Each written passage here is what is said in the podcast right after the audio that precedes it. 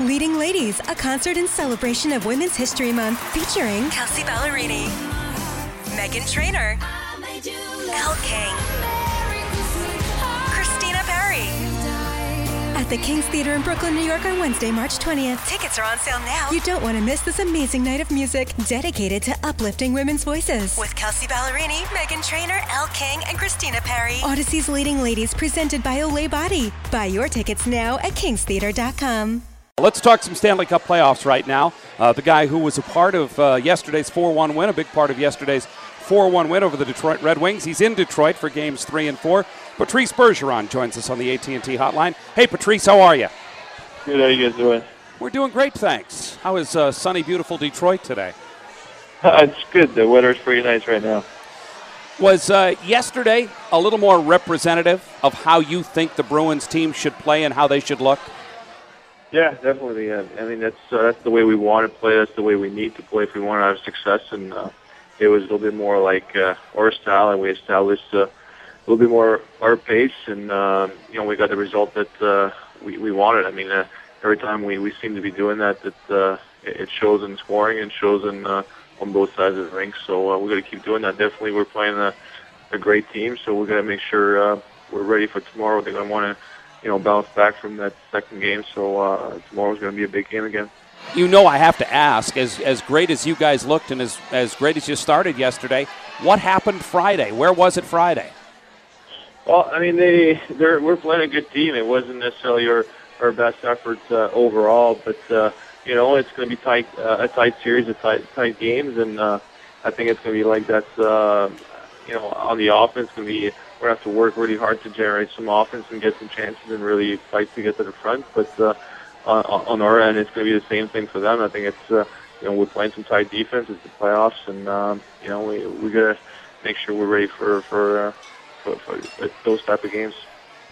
You know, Patrice, you always get credit for being one of the best two-way players in hockey. Uh, and another guy like that is uh, on the Red Wings, Pavel Datsyuk.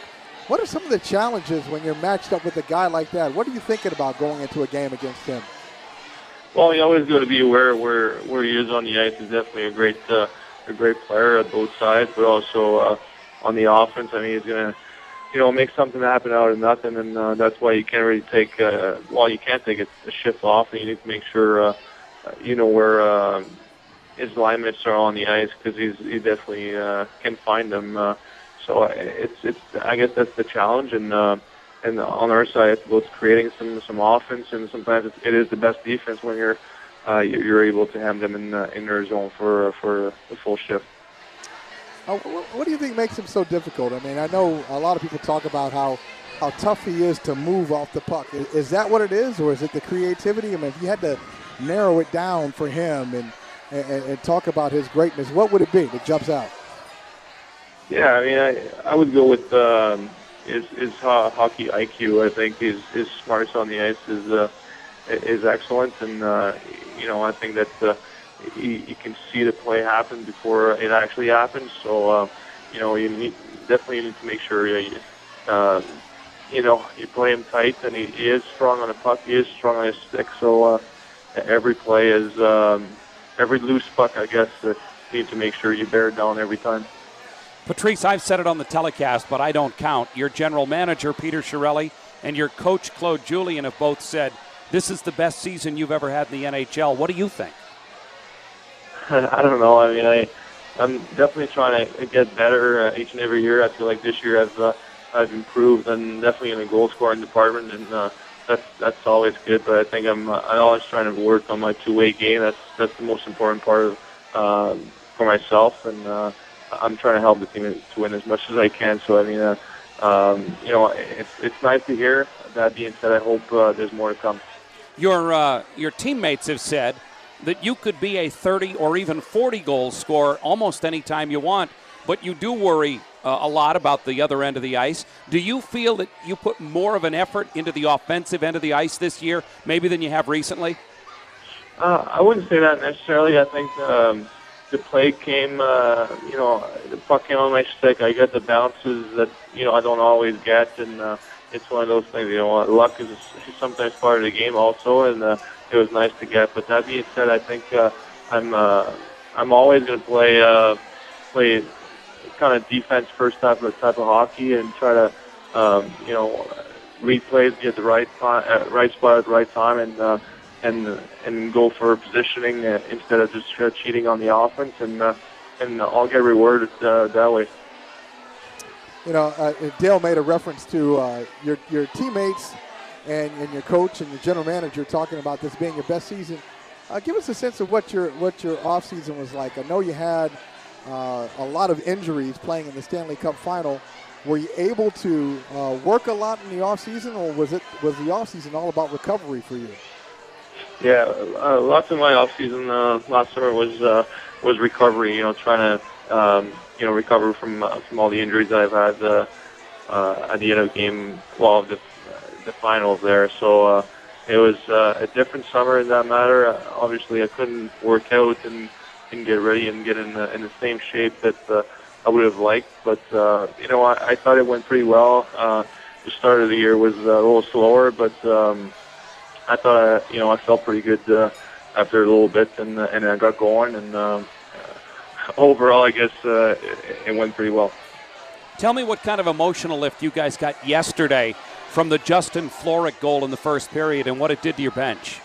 Yeah, it, it helped a lot. Give us uh, a huge lift. I mean, uh, anytime you're able to, to score the first goal, it's always it's always big. You can get uh, the momentum right away, and I thought we had some uh, some good shifts even before that. So it was nice to, to finally get rewarded and get that uh, that bounce.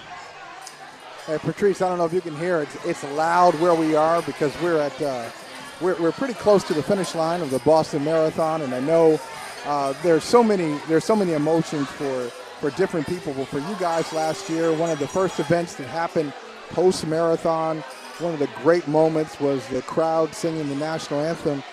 Uh, what are your thoughts a year later uh, about Marathon Monday today and some of the things you've seen in Boston in the past year?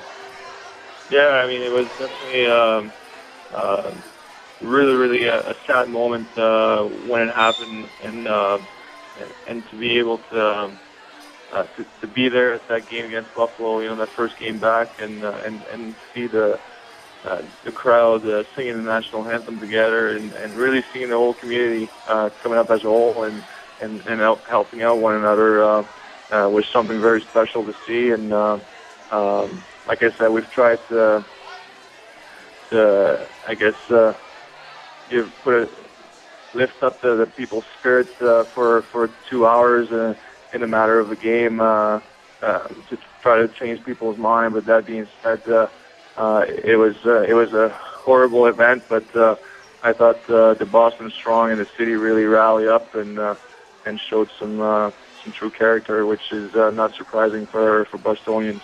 On a uh, Sunday morning recently, you and Zdeno Chara represented the Bruins at a uh, photo opportunity right here at the finish line, right where we are. And uh, they said afterwards nobody wanted to leave. The Globe photographer said everybody j- wanted to just hang around and be with each other after that.